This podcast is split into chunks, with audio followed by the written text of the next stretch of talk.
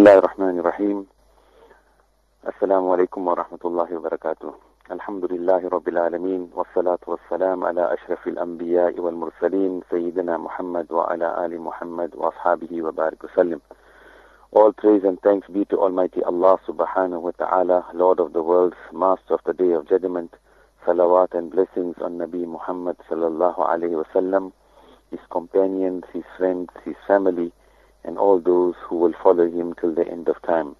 We ask Allah subhanahu wa ta'ala to bless us, forgive us, and grant us the ability to serve the deen of Almighty Allah subhanahu wa ta'ala in the best possible way.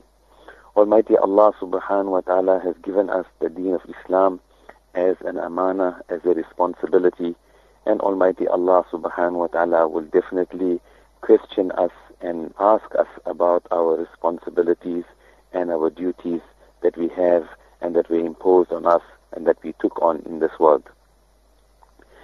Numerous ulama, numerous scholars of ahadith, they have always commented the books of ahadith like Imam Bukhari rahimahullah, Imam Nawawi rahimahullah. They have commented the books of hadith and the compilations with the famous hadith, and the hadith is to do with intention, the sincerity and intention. And the most famous one that we know is إِنَّمَا الْأَعْمَالُ بِالنِّيَّاتِ وَإِنَّمَا لِكُلِّ امْرِئٍ مَّا نَوَى. It is a little further than that, but the gist of that hadith is that verily Allah subhanahu wa ta'ala is going to judge all our good actions and all our good deeds according to our intentions. And every person can make his own intention, and every person has the right and has the will and has the opportunity to make his own intention. From that we understand that there may be two people doing the exact same thing, the exact same action, the exact same good deed, the exact same meritorious act, but the intention is a crucial part to the acceptance of that action, and the intention is a crucial part for gaining the reward from Almighty Allah subhanahu wa ta'ala. There are two persons doing the exact similar action. One is doing it with a good intention, with a proper intention. The other is doing it not with a bad intention, but maybe with an ulterior intention. He has some other motive behind it. The action is the same.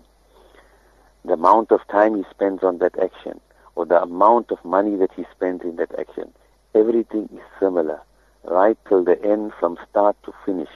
But only one aspect of it is different.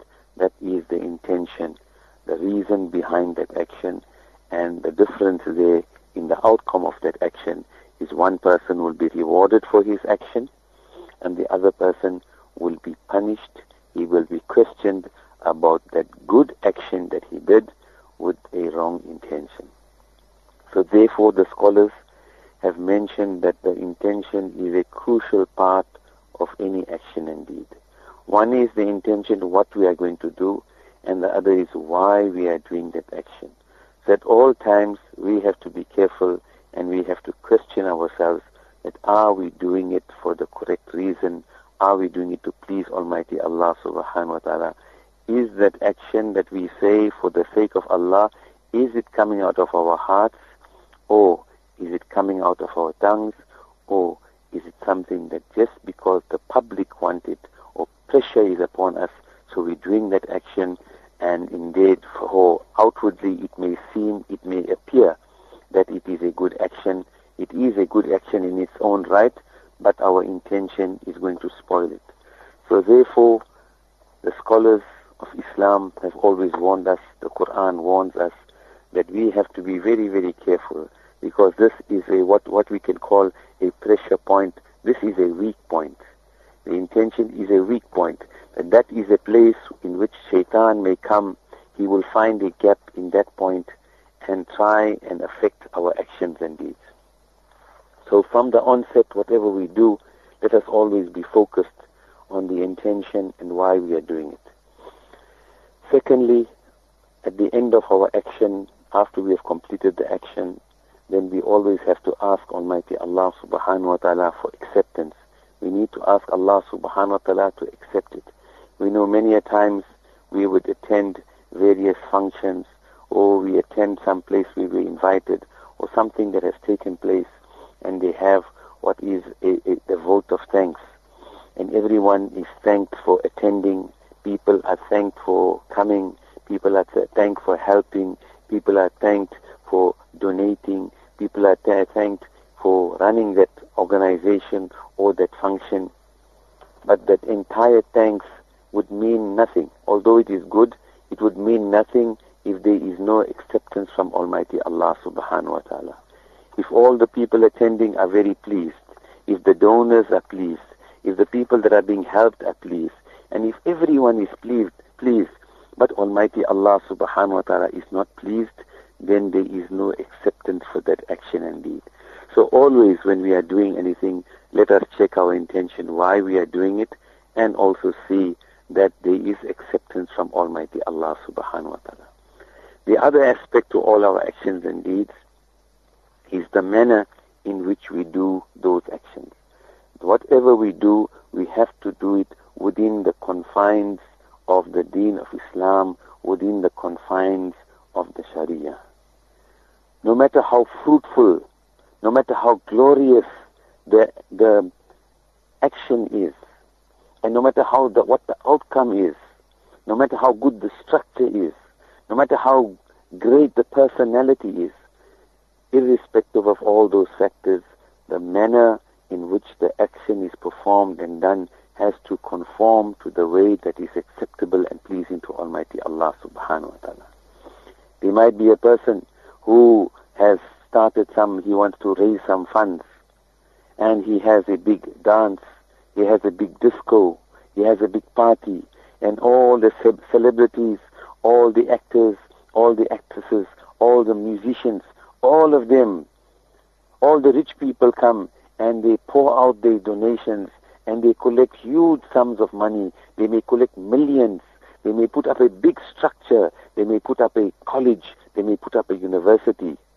But all of that comes to zero. It comes to naught if the manner in which that was done goes against the command of Almighty Allah subhanahu wa ta'ala. There will be no barakah in that whatsoever. Even though the intention was correct, even though they have noble people involved, but the manner in which it's being performed, that also will determine the acceptance from Almighty Allah subhanahu wa ta'ala.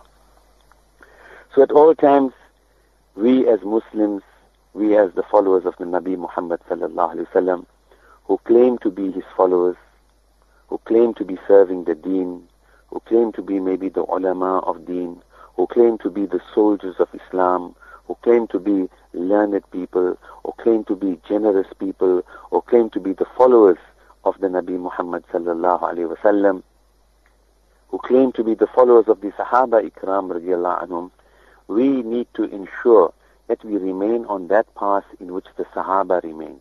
We cannot deviate even for a single moment, even for a single second. We cannot deviate from that path that has been shown to us by Nabi Muhammad sallallahu alayhi wa sallam. And as mentioned earlier, we have to, even if we are on the correct path, we need to have the correct action.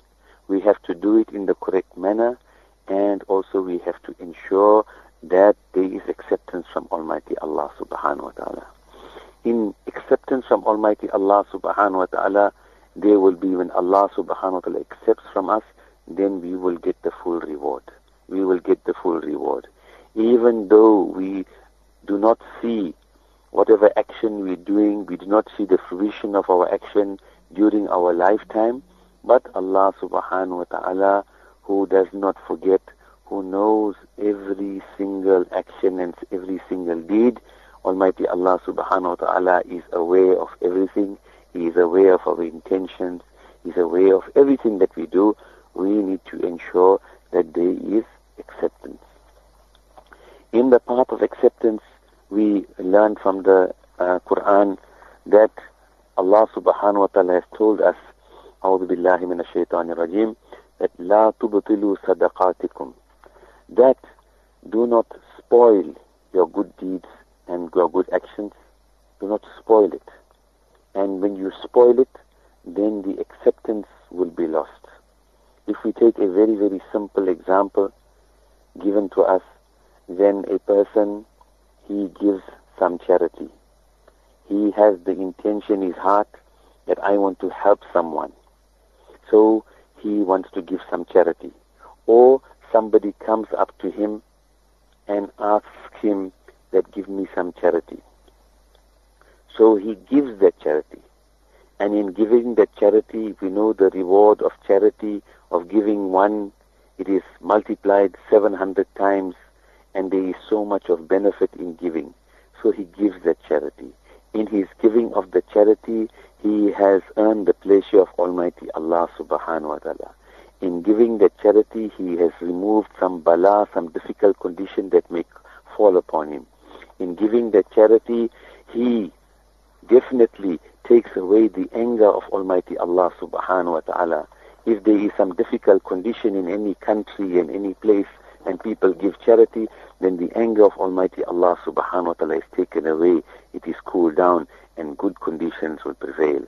But Almighty Allah subhanahu wa ta'ala tells us that do not spoil your charity. Bil manni wal adha. That a good work of charity, $1 million or $1 million rands or a whole mountain in gold given in charity with a good intention, in a good cause, in a worthy cause, it is given. But a person, just by a single sentence, by a single word, by a single tweet, by a single WhatsApp, by a single email, by a single picture, by a single video clip, may spoil all the charity that he has given. So Almighty Allah subhanahu wa ta'ala warns us that the good deeds that we see around us, do not take it for granted. All the conditions have been fulfilled. Once that action has been done, be careful not to spoil it and harm it in any possible way. Do not harm it and do not spoil it in any way. What this means is sometimes we give somebody charity or we do some charity, and thereafter we want to probably rebuke the person. We want to rebuke the person to whom we have given the charity. We give it, well, we say, maybe grudgingly. We see a person and he asks us for some money. We give the charity to him. We give him some food. And then we want to shout him and give him a lecture and tell him, what's wrong with you? You look so young. You're not crippled. You are sane. You got strong muscles. Why don't you go and work? Why do you have to stand and beg? Allah subhanahu wa ta'ala is unhappy with that type of statement. Allah subhanahu wa ta'ala is unhappy with that type of wording. That word can spoil a person's charity. Similarly, we give a person charity, we do some good deeds to someone, and then we are proud about it, we boast about it, and we tell other people, or we tell that person that you are now indebted to us. You are indebted to us. You know that your education came about because of my charity. Do you know your salary is being paid because we are giving certain charity, our organization or our institution? We are doing you a favor. We have done you a favor. So the charity that was a good and noble thing has now become spoilt because of our showing our favor and causing some harm, causing some verbal harm or some verbal abuse to whom the charity was given. So we have to be careful that we do not spoil our charities in this way, that we've done a good deed, we've built a mountain, we've given gold, we've given millions, we've given billions for a cause, we put up a big institution, but through man and adha, by showing that what good you have done, your favor, expressing your favor upon the person, or by causing some harm to the person, we may destroy our good deed in action. Similarly, the scholars have mentioned that sometimes we give charity to a person, maybe he's standing at the roadside, or he's standing outside a restaurant in which we had a hearty meal. We spent quite a bit of money in that meal, and after spending our money, the bill comes, and because those restaurants that we go to and we spend lots of money, so automatically the food there is always much more tastier because of the amount of money that we have spent. We will gloat about what we bought, and the bill will come, and thereafter we have to put a small tip, and we have to tip the waiter or the person that served us.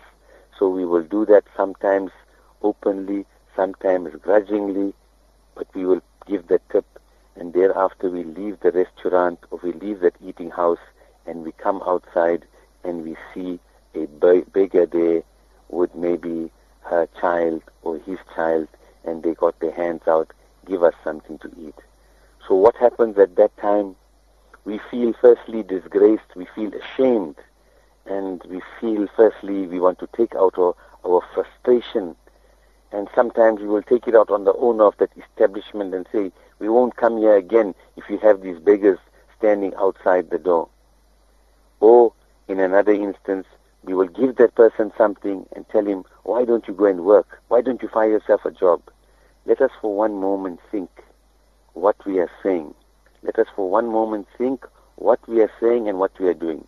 That person who is begging there, perhaps it is better for him to beg. It is better for him to beg from you, and you can give him a few rands or a few cents, because what alternative does he have? We're not making excuses for the beggars, but what alternative does he have? He can either go and get a job, and there's sometimes no jobs available for certain types of people, and thereafter he can go into sin and start robbing. So that person standing outside there could either be there to beg from you, or he can be there to rob you. What would you prefer? What would we prefer? So maybe it is a favor from Almighty Allah subhanahu wa ta'ala that he puts beggars in various places. They affect our consciousness, and we give a few cents or a few rands, but we must give it with a good heart, with this intention that I'm doing this to please Almighty Allah subhanahu wa ta'ala, and I'm not doing this for any personal gain, because there is always that possibility. There is always that possibility that that beggar standing out there who would take our 5 rand and be happy with it, that beggar could be a robber and hijacker who could take our car of 200,000 rand or rob us of our lives, which we cannot put a price on, or harm someone because he has some need whatsoever. So always be thankful to Almighty Allah subhanahu wa ta'ala, that Almighty Allah subhanahu wa ta'ala gives us these avenues and these opportunities to discharge our good deeds and our good actions. But also, we also have to be careful that we know that in this day and age, we have to be careful how we spend our money and how we utilize our money. We need to ensure that we utilize our money in the best possible way. We utilize the favors of Almighty Allah subhanahu wa ta'ala in the best possible way. We use the time that Allah subhanahu wa ta'ala has given us in the best possible way. We use the knowledge that has been given to us in the best possible way. And we ask Allah subhanahu wa ta'ala at all times to grant us and to accept our actions and deeds, to give us sincere intentions, to make sure that we help us to do our actions in the best possible way. And we ask Allah subhanahu wa ta'ala for acceptance, and we ask Allah to preserve our good deeds so they remain with us and we can enjoy their benefits in the hereafter. وآخر دعوانا الحمد لله رب العالمين. السلام عليكم ورحمة الله تعالى وبركاته.